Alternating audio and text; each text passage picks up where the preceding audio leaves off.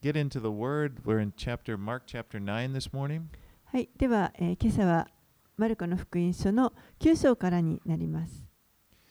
Now, chapter 7 ended with Jesus telling his disciples that he would suffer and die and in 3 days rise again.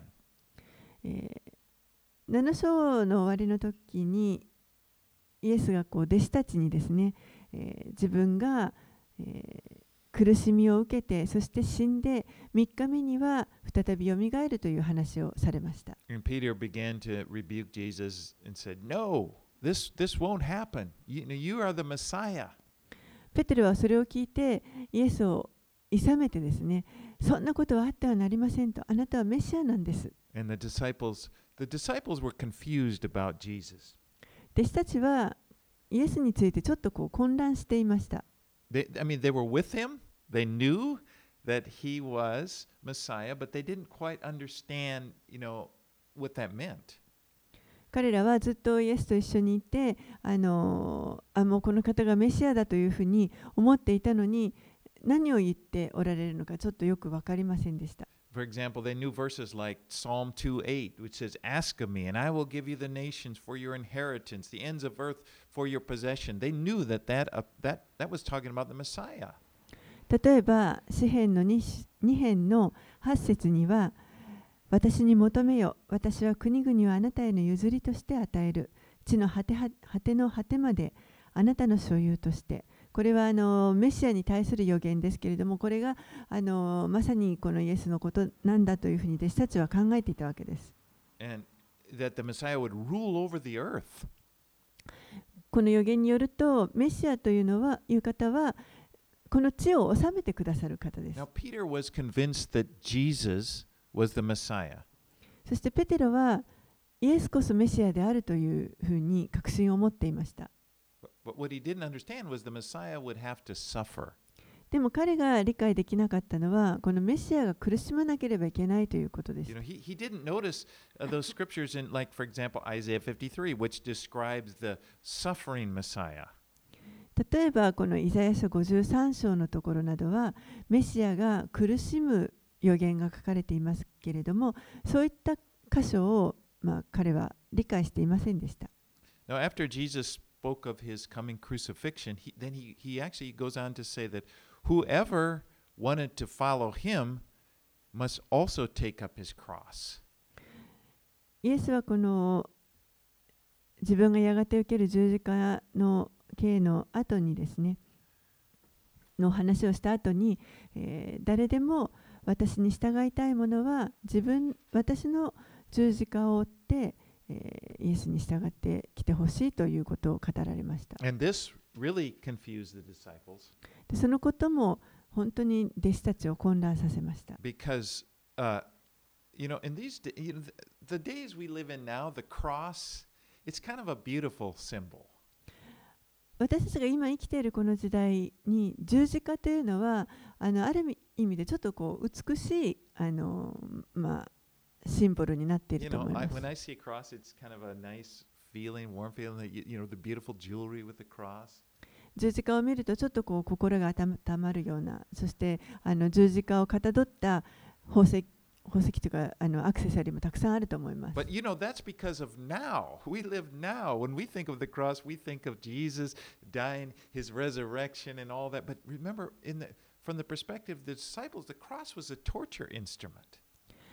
今の時代に私たちがこう振り返ってみることができるので、この十字架がそういうふうに思いますけれども、十字架と復活がこの象徴しているものであると思いますけれども、この当時の弟子たちにとってみれば、十字架というのは本当に残酷な十字架刑の処罰するための道具でした。It was reserved for enemies of Rome.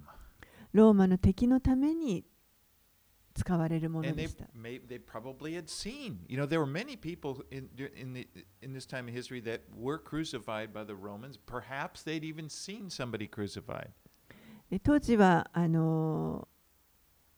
マによって多くのものがこの後十字架刑につけられていきますけれども、もしかしたら彼らはもうすでに誰か十字架につけられた人を見たことがあったかもしれません。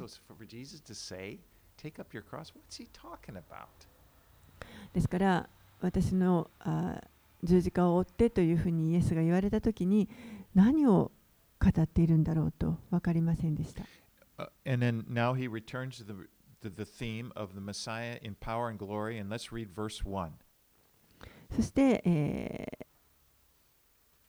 今またイエスが今度は力と栄光に帯びてミシアとして戻ってこられるということを語られます。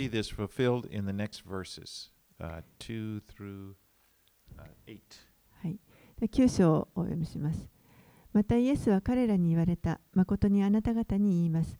ここに立っている人たちの中には、神の国が力を持って到来しているのを見るまで、決して死を味わわない人たちがいます。それから6日目にイエスはペテロとヤコブとヨハネだけを連れて高い山に登られた。すると彼らの目の前でその見姿が変わった。その衣は非常に白く輝き、この世の職人にはとてもなし得ないほどの白さであった。またエリアがモーセと共に彼らの前に現れ、イエスと語り合っていた。ペテロがイエスに言った。先生、私たちがここにいることは素晴らしいことです。幕屋を3つ作りましょう。あなたのために1つ、モーセのために1つ、エリアのために1つ。ペテロは何を言ったらよいのかわからなかったのである。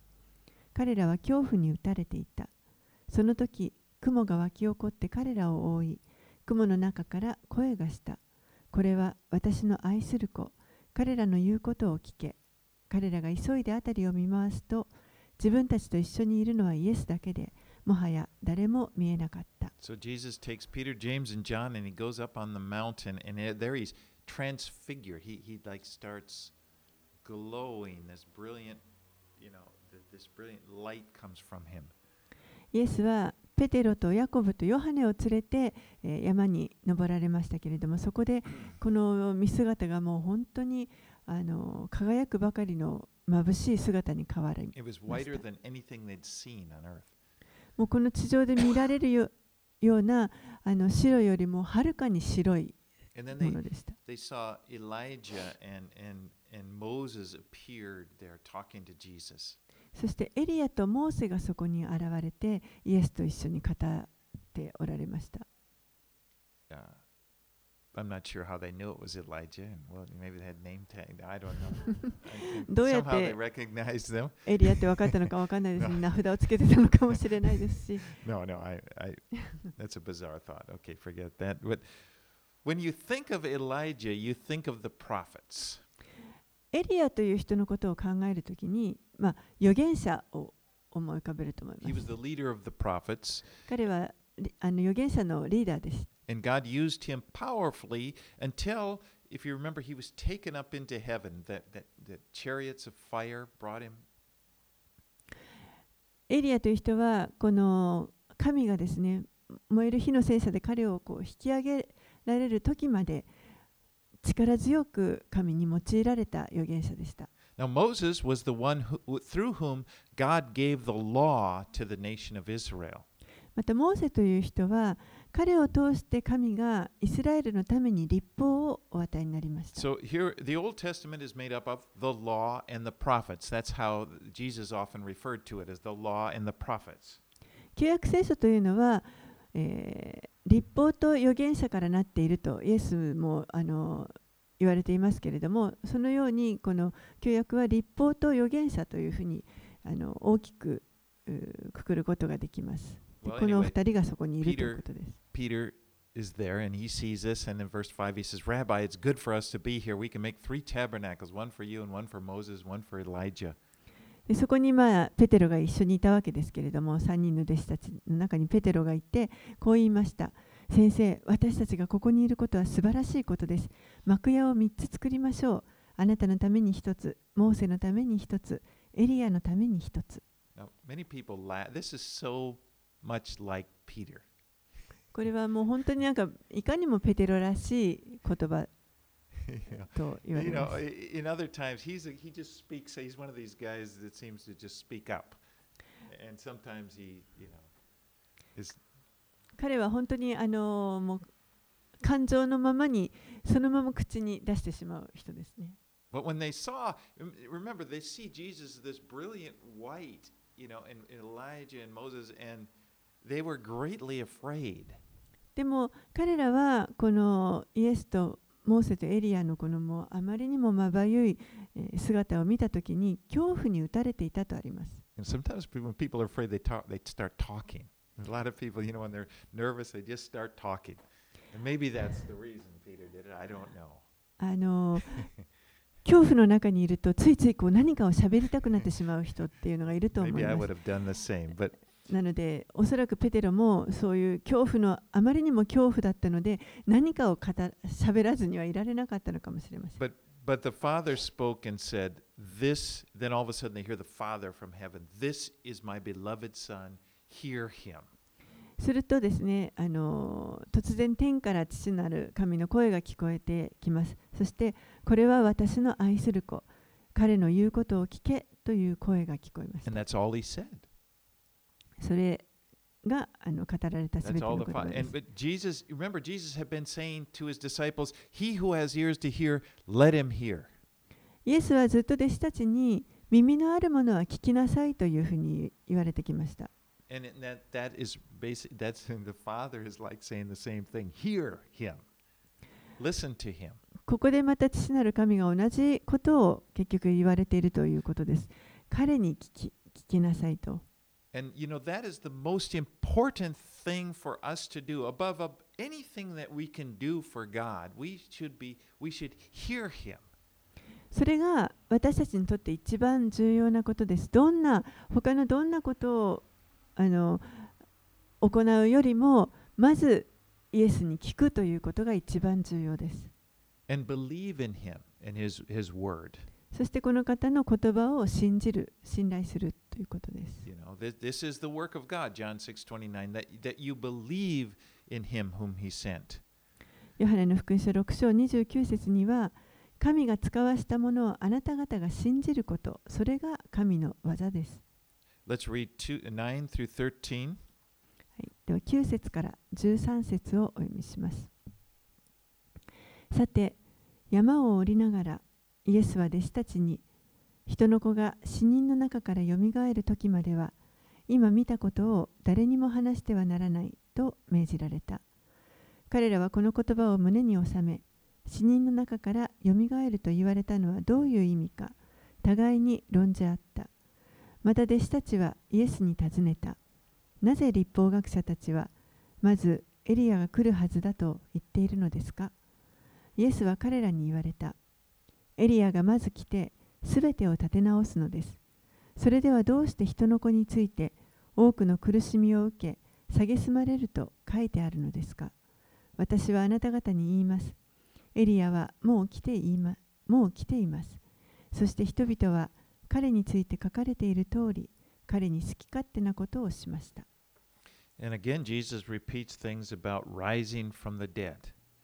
ここで再びイエスは死からのよみがえりについて語っておられます。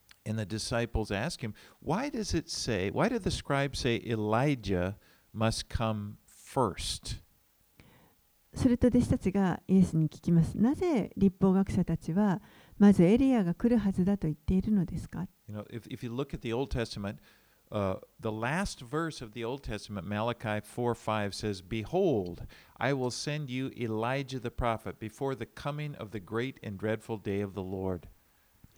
旧約聖書の一番最後のにあるマラキ書というところの4章5節にはこのように書かれています。見よ、私は主の大いなる恐るべき日が来る前に、預言者エリアをあなた方に使わす。And Jesus says that Elijah must come first to restore all things. そしてイエスもここでエリアがまず来てすべてを立て直すと言われています。But you know, this referred to the second coming of Jesus, which has not happened yet. でもこれは実はイエスの再臨の時のことを語っておられて、それはまだ起こっていない出来事です。If you look in the book of Revelation, remember we studied that some time ago, in chapter 11, we see that during the great tribulation, which happens just prior to Jesus, the second coming of Jesus, there are two witnesses sent by God. 黙示録の11章のところで、前に私たちも学びましたけれども、大患難が起こる時に、これはイエスの再臨の前に起こる出来事ですけれども、大患難の時に2人の証人が神によって使わされるということが書かれています。In Revelation 11:6 it says, speaking of these two guys, it says they have the power to shut heaven so that no rain falls in the days of their prophecy, and they have power over waters to turn them to blood and to strike the earth with all plagues as often as they desire. 黙示録の11章6節。この2人は、この証人として使わされている2人のことです。この2人は、予言をしている期間、雨が降らないように天を閉じる権威を持っている。また、水を血に変える権威、さらに思うままに何度でも、あらゆる災害で地を打つ権威を持っている。Now, this sounds to me, and a lot of people believe that this is probably Moses and Elijah, these two witnesses in Revelation 11.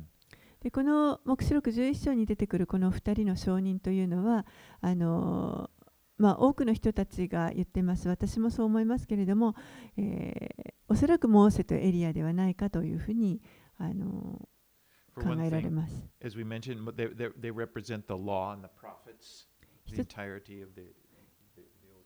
一つにはその旧約聖書を表す律法と預言者を表している2人です。And also these what they're doing, it sounds like what they did on earth. Remember Elijah? Remember he at his word they shut up the heavens so it didn't rain, and Moses he struck the Nile and it turned to blood. またこの2人が行ったようなことを今の箇所にも書かれていましたけれども、エリアはエリアの時に雨が降らない。ということが起こりました。そしてまたモーセも水を血に変えるということを行いました。But Jesus' first coming, now that was his second coming in Revelation, but his first coming, which is here in the gospel, he came to fulfill the other scriptures concerning the Messiah, and that those scriptures talked about him suffering and dying for the sins of the world.けれどもイエスのこの初臨に関してはまた別の預言の聖書箇所が成就しています。でこれはメシアがこの世の罪のために苦しんでそして死ぬというその預言を成就してくださいます。Now in verse 13, Jesus says, Elijah has already come.Referring to John the Baptist. 13節のところにエリアはもう来たというふうに言っておられますけれども、これはバプテスマのヨハネを指しています。You know, when the angel Gabriel first appeared to John the Baptist's mother Elizabeth in Luke 1:17, he prophesied that John would go before Jesus in the spirit and power of Elijah.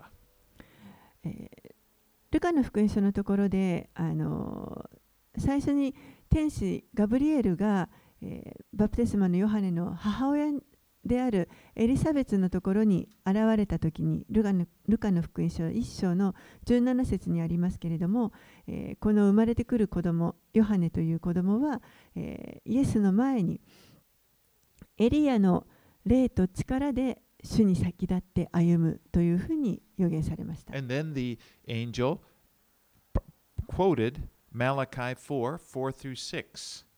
そしてその後、この御使いがマラキ書の4章4節から6節を引用します。So later John grew up and his disciples in John 1:21 asked him directly. They asked John the Baptist, "Are you Elijah?そして後に今度はこのバプテスマのヨハネが成長するとですね、ヨハネの福音書1章の21節のところにありますけれども、弟子たちが彼に直接尋ねます。あなたはエリアですか？ And John answered and said, No. するとヨハネはそうではありませんと答えます。So, I'm just a voice crying in the wilderness. 私は荒野で叫ぶ者の声ですと言いました。And so you can see why the disciples were confused.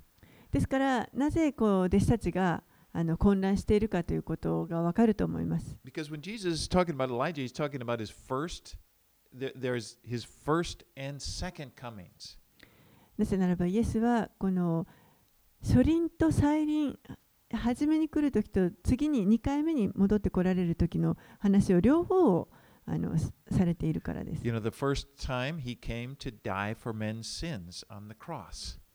一度目は人間の罪のために十字架で死ぬために来られます。そして二度目には今度はこの地を支配されるために来ます。You know, John the Baptist came in the spirit of Elijah, in the power of Elijah. そして一度目はこのバプテスマのヨハネがエリアの霊と力によって来ました。And the second time, Elijah will come, I believe. ですから二度目にイエスが戻ってこられるときにはその前にエリアが来ると私は信じています。All right, let's move on. 14 through 19. はい、14節から19節。さて、彼らが他の弟子たちのところに戻ると、大勢の群衆がその弟子たちを囲んで、律法学者たちが彼らと論じ合っているのが見えた。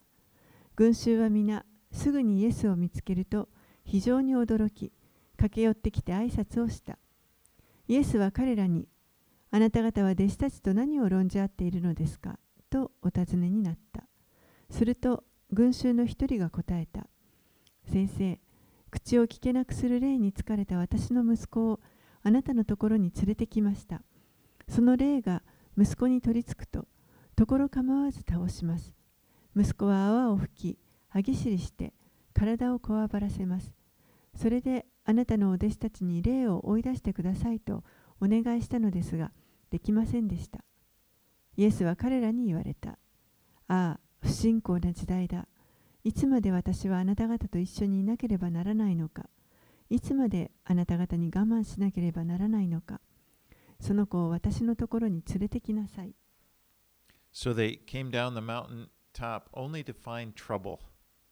彼らが山から降りてきたときに見つけたのは、そこにあったトラブルでした。イエスの他の弟子たちはunable to cast out a demon out of this man's son。And the scribes were arguing, you know, what a mess.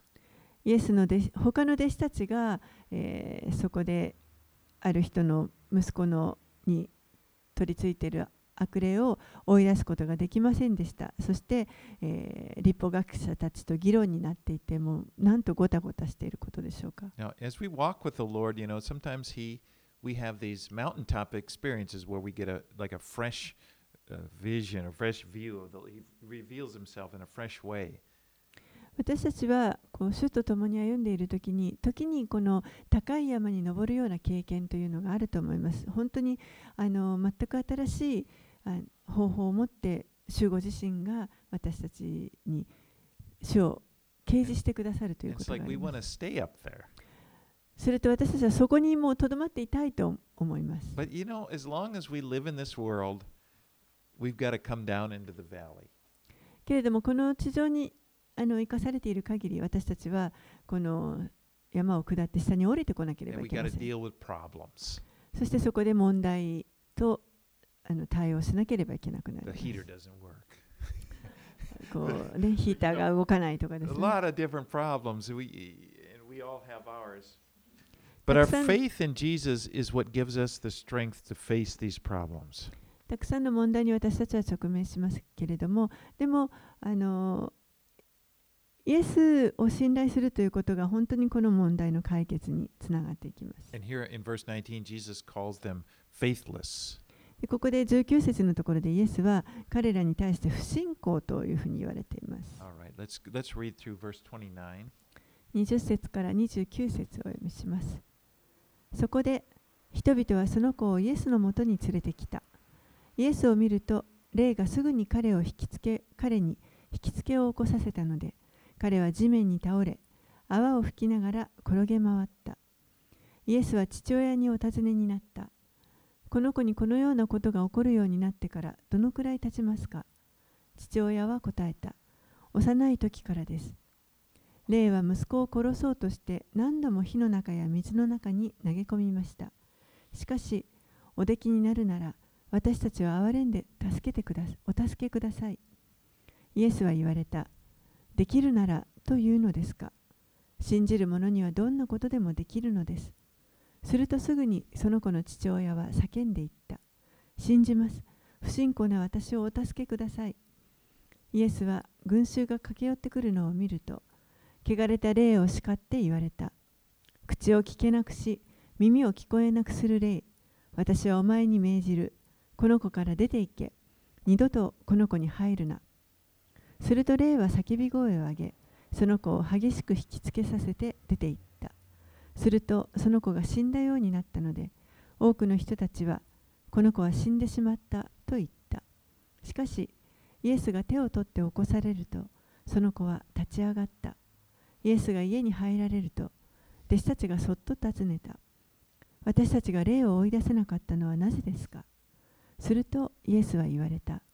この種のものは祈りによらなければ何によっても追い出すことができません。So here once again we see a parent who has a child that's in trouble. ここで、ある父親とその息子のが出てきて問題を抱えている様子が出てきました。You know, when I became a father, I soon realized that there was a whole new vulnerability in my life. 私は自分が父親になった時にすぐにもう自分の人生が全く新しいその脆さを抱えることになったんだなということに気づきました。You know, before when I thought about, yeah, the devil will, you know, I know part of this thing, the devil's going to come after me. You know, that's part of life. It's part of if you stand up and you speak, you know, start speaking the devil's. And I kind of wondered about that, but I thought, yeah, I made up my mind. Whatever comes, I'm willing. I'll take it. それ以前はもちろん悪魔がですね、私を攻撃しようとやってくるということがあっても、私自身がそれがどうしたともう私はイエスに従うということをもう決断したんだから、どんな試練が来ようともそれを受けるというふうに決断をすることができました。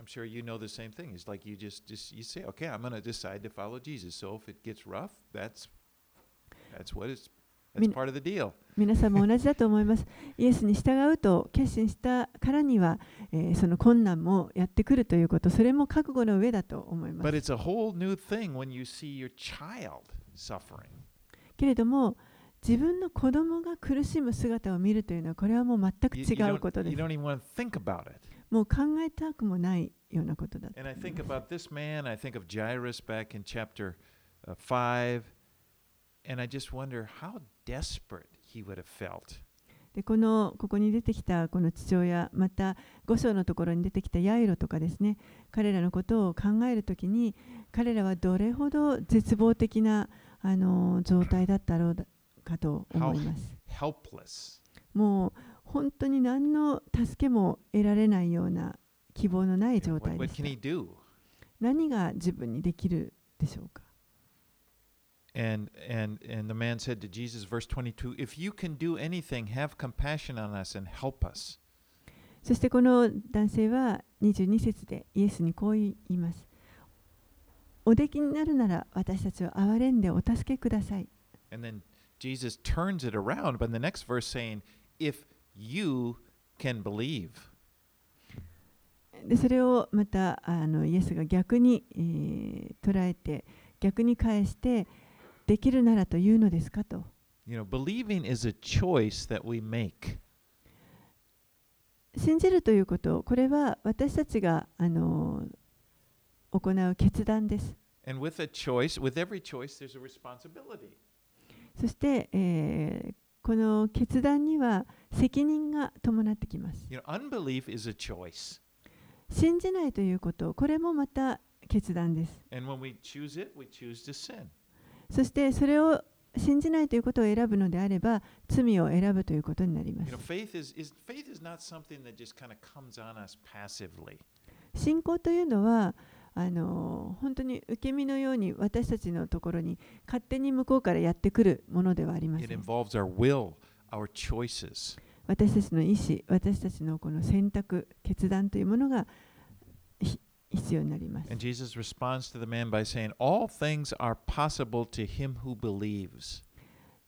はこの男性に言いました。信じる者にはどんなことでもできるのです。You know, some people have kind of lifted this verse out of the Bible and they think it's like a blank check, or they take it out of context. It's like you can have whatever you want as long as you believe. ある人たちはこの信じる者にはどんなことでもできるというこの箇所だけを取り出してですね、そしてなんかまるでもう空白の小切手のをもらったかのように、もう信じてさえいれば何でもできるというふうに解釈する人もいます。でもそういうことではありません。一生懸命信じれば何でも得られるという、そういうことではを言っているわけではありません。But Jesus points to the man's faith and says, "If you can believe." The context is this man's faith in Jesus. でもここでイエスが言われているのは、できるならというのですかと訳されてますけれども、もしあなたが信じることができるのであればということで、この文脈としてはこの人のこの父親のイエスに対する信仰、イエスが助けることができるというその力を持っておられるという、そのことを信じられるかどうかということです。 Faith in Jesus is powerful。イエスに信仰を置くということ、これは力強いものです。But faith in faith is simply wishful thinking。けれども、信仰に信仰を置くということ、これは単なる強い願望に過ぎません。Well, Jesus casts out the demon who has been doing these horrible things, harming the boy, convulsing him。イエスはここで、このもう本当にこの子供を引きつけさせて、そして痛めつけていたこの恐ろしい悪霊を彼の中から追い出されました。Apparently this demon was more powerful than the ones the disciples had ever encountered before. 明らかにこの悪霊は、弟子たちが今までに出会った悪霊、どんな悪霊よりももっと力のあるものだったのです。Chapter 10 or in Luke 10, Jesus sends them out and they're like, "Whoa, they can't believe they have power, you've given us power over these demons." But ルカの福音書10章のところでは、イエスが弟子たちを2人組にして使わされた先で、弟子たちが悪霊を追い出す力が与えられて、そのことを喜んでいる姿がありました。Let's read 30 through 32. はい。では30節から32節をお読みします。さて、一行はそこを去り、ガリラヤを通って行った。イエスは人に知られたくないと思われた。それはイエスが弟子たちに教えて、人の子は人々の手に引き渡され殺される。しかし殺されて3日後によみがえると言っておられたからである。しかし弟子たちにはこの言葉が理解できなかった。またイエスに尋ねるのを恐れていた。一行はカペナウムに着いた。イエスは家に入ってから弟子たちにお尋ねになった。来る途中何を論じ合っていたのですか。ごめんなさい、読みすぎました。So again, Jesus tells them about how he's going to have to suffer and die. ここで再びイエスは、ご自分が苦しんで死なれることを彼らに語っておられます。弟子たちはまだ混乱して何を主は言っておられるのか。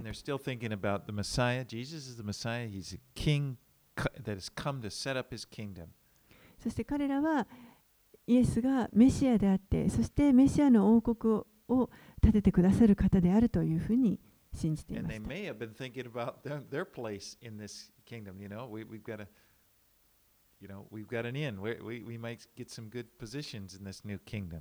そして彼らはおそらくですね、その新しい御国の中で自分たちのこのポジションはどういうふうになるのかということ、そのことを話し合っていたのではないかと思われます。All right, let's read 30 through 33. はい、33節から37節。一行はカペナウムに着いた。イエスは家に入ってから弟子たちにお尋ねになった。来る途中何を論じ合っていたのですか。彼らは黙っていた。来る途中誰が一番偉いか論じ合っていたからである。イエスは腰を下ろすと12人を呼んで言われた。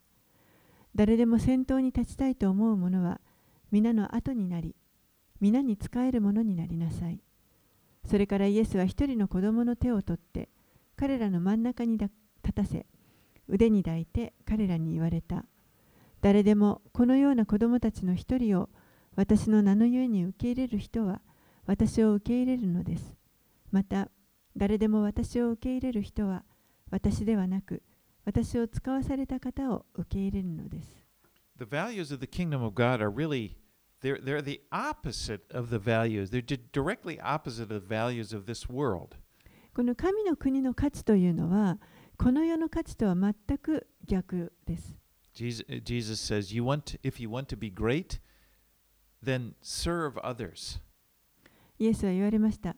もし偉くなりたいと思うのであれば、他の人々に仕えなさい。You know, in this world, greatness is determined by how many people are serving you. この世の中ではですね、偉大さ、その人の偉大さというのは、その人に何人の人が仕えているかということで決まるところがあると思います。I remember one time my aunt, my cousin had a very good job, and my aunt was so proud of him.ある時私のおばがですね私のいとこにあたる彼女の息子が良い仕事についていて本当に息子を自慢し誇りに思っていました。And it was a National Secretary's Day. We have such a day in America. And a lot of times that's when the bosses will take their secretaries out or do something nice for their secretaries.アメリカには1年に1回秘書の日というのがありましてで上司がですね自分の秘書たちを連れて、食事に行ったり、何かその秘書に感謝を表す日があります。I remember my aunt was telling me about how many secretaries he had to take out to lunch, and it was kind of a point of, she loved her son, she was proud, it's like, oh, he's got, and the idea is that he's important, he has these people working for him.である時このおばがですねこの秘書の日にいかに自分の息子が多くの秘書を連れてランチに行ったかということを、誇りに思っていました。つまりは大勢の人が自分に仕えているそれだけ重要な人物であるという意味になります。And that's really kind of the way we think. Like, a guy's important. You think, well, he's got this many people under him,それが私たちのこの世の考え方だと思います。偉大な人がいれば、その下にその人につく人たちというのがたくさんいるということになります。But in God's kingdom, greatness doesn't comes from. It's just the opposite. Is how many people are you serving? けれども神の国ではこの偉大さということを考えるときに全く逆の価値観になります。どれだけの人々に仕えたか。ということです。That's the idea is we want to serve because that's Jesus did that. Jesus was the Philippians. He was the prime example. He came to serve, and so when we do that, it's not degrading. It's like I'm following. I want to be like Jesus. でその最たる模範がイエスの姿です。ペテロも言っていますけれども、イエスは本当に自らを捨てて人々に仕えてくださいました。そのように私たちの仕える主がそのように人に仕えられたのですから、私たちもこの方に従うと決めた以上、同じようにしていきたいと思います。Let's read 38 through 41. はい、38節から41節。ヨハネがイエスに言った。先生、あなたの名によって悪霊を追い出している人を見たので、やめさせようとしました。その人が私たちについてこなかったからです。しかしイエスは言われた。やめさせてはいけません。私の名を唱えて力ある技を行い、そのすぐ後に私を悪く言える人はいません。私たちに反対しない人は私たちの味方です。誠にあなた方に言います。あなた方がキリストに属するものだということで、あなた方に一杯の水を飲ませてくれる人は、決して報いを失うことがありません。Jesus was pointing out a wrong attitude that they had about greatness, and as he's doing it, then John suddenly he wants to change the subject and talk about, you know, what someone else is doing. ここでイエスが偉くなりたければ使いなさいという話をされていた時に、ヨハネは急に話題を変えてですね、別の話をします。That's often the case, isn't it? Like it's getting convicting, but you know that person or that it's we can often do that. Or the people, you know, I always think the people that do this, and then we, you know, it kind of deflects away from, you know, what's the Lord, you know, maybe pointing out in your life.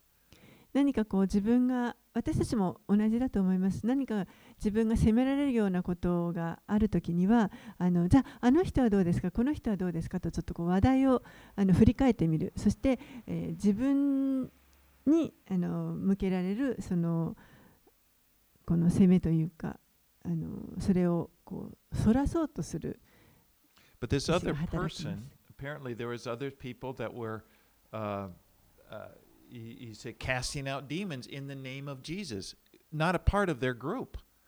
でこのイエスの名によって悪霊を追い出している人たちがいたようですけれども、この人たちはどうもこの弟子たちの同じ仲間ではなかったようです。Maybe John thought, wait a minute, Jesus, we have the exclusive rights to Jesus. We are his, you know, what's this guy casting out demons in the name of Jesus? おそらくこの弟子たちは自分たちこそこのイエスの名を使う権利を持っているものなのに、彼らは別に仲間じゃないんだから、そんなイエスの名を使って悪霊を追い出すなんてけしからんということで持ち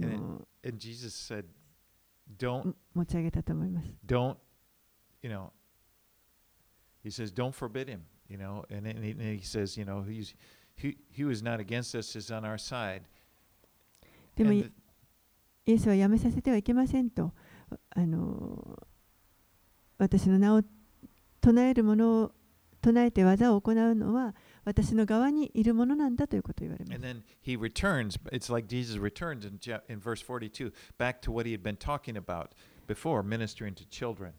そして、すぐにまた42節のところにありますけれども、話題をイエスが元に戻そうとされます。Let's read verse 42.42節、また私を信じるこの小さい者たちの一人をつまずかせる者は、むしろ大きな石臼を首に結びつけられて海に投げ込まれてしまう方が良いのです。Wow, that's pretty serious. We see God takes it very serious when people try to destroy the faith of a child.非常にこれは厳しい言葉だと思います。子供の信仰を滅ぼすようなことをすることに対して非常に厳しい警告が語られています。子供だけではなく、どんな人の信仰もですね。43節から48節。もしあなたの手があなたをつまずかせるなら、それを切り捨てなさい。両手が揃っていて、ゲヘナにその消えない火の中に落ちるより、片手で命に入る方が良いのです。もしあなたの足があなたをつまずかせるなら、それを切り捨てなさい。両足が揃っていてゲヘナに投げ込まれるより、片足で命に入る方が良いのです。もしあなたの目があなたをつまずかせるなら、それをえぐり出しなさい。両目が揃っていてゲヘナに投げ込まれるより、片目で神の国に入る方が良いのです。ゲヘナでは、彼らを食らうウジ虫が尽きることがなく、火も消えることがありません。Of course, Jesus here is speaking figuratively. He's not speaking literally. もちろんここでイエスは象徴的に語っておられますので、文字通りのことではありません。When he says, you know, pluck out your eye. 目をえぐり出しなさいとか。You know, your hand doesn't.The truth is, your hand doesn't cause you to sin, or your eye, or any other part of your body. 実際このあなたの手そのものが罪を犯すということではありません。また目であったり他の体の部分そのものが罪を犯しているということではありません。Back in chapter 7, verse 20, Jesus said that evil comes from within men's hearts. イエスは言われました。7章のところ20節ですけれども、人の心に悪いものというのは人の心から出てくると言われました。手だとか目だとかそういったものではなくて心です。But he's the reason Jesus when he uses very strong language, he's trying to make it shocking. He's making a very important point, and that is that the most important thing in your life is entering the kingdom of heaven.ここでこのような厳しい言葉を使われているのは本当に多少ショックを与えて聞く者たちに与えてそして、本当に重要なことを語りたいということで、語っておられます。一番重要なことはこの神の国に入ることであるということです。And if anything hinders you, you need to get rid of it. You know, cut it off.そしてそれを妨げようとするどんなものももし何かがあるならば妨げようとするものがあるならばそれを取り除きなさいということをおっしゃっています。Of course, not your hand and eye, we were saying, but the word, well, I guess in the Japanese Bible the word is Gehenna, but in some English Bibles the word hell there is actually Gehenna. ここに今ゲヘナという言葉が出てきました。In verse 43, Gehenna was a valley just outside of Jerusalem.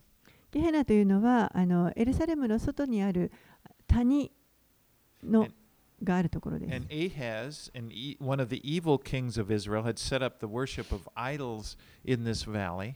そしてイスラエルの悪い王として有名なこのアハズ王という人がですね、このゲヘナという谷で偶像のために礼拝する場所を作りました。And one of the things that people would do, they would bring their little babies to one of these idols. They would sacrifice their babies to the idol.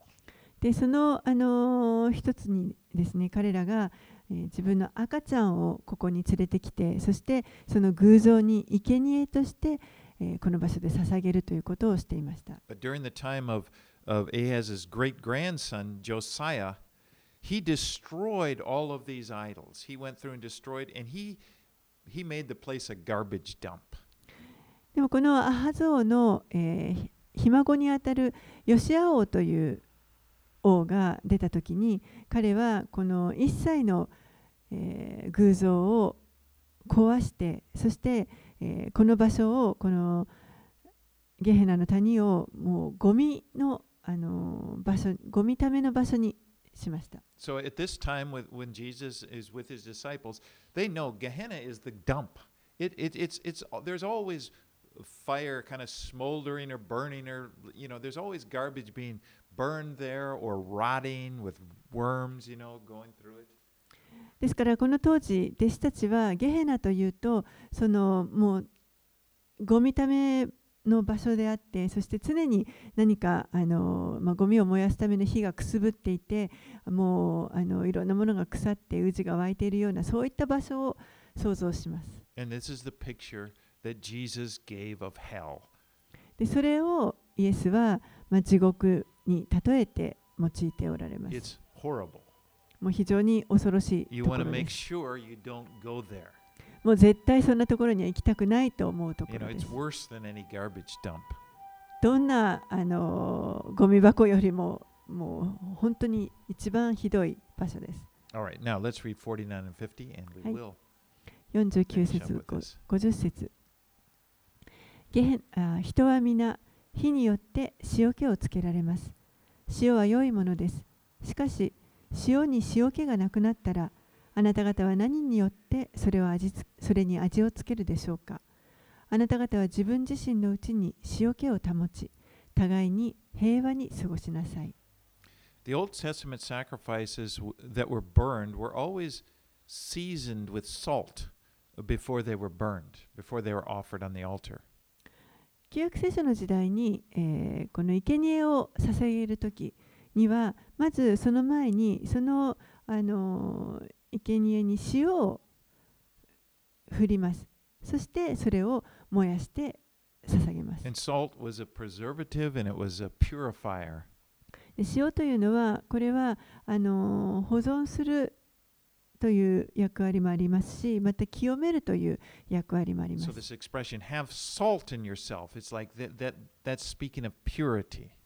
ここで塩気を保ちなさいと言われてますけれども、これは清さを保つということになります。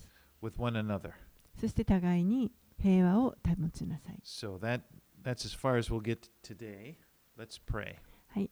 では今日はここまでになります。お祈りします。Thank you, Lord, again for your word that you've given to us. 主よ、あなたが与えてくださるこの御言葉をありがとうございます。And I pray, Lord, that you use it in some special way in our lives.どうぞ私たちのこの人生の中で特別な方法を持ってこれらを用いてください。私たちの心にとどまりますように。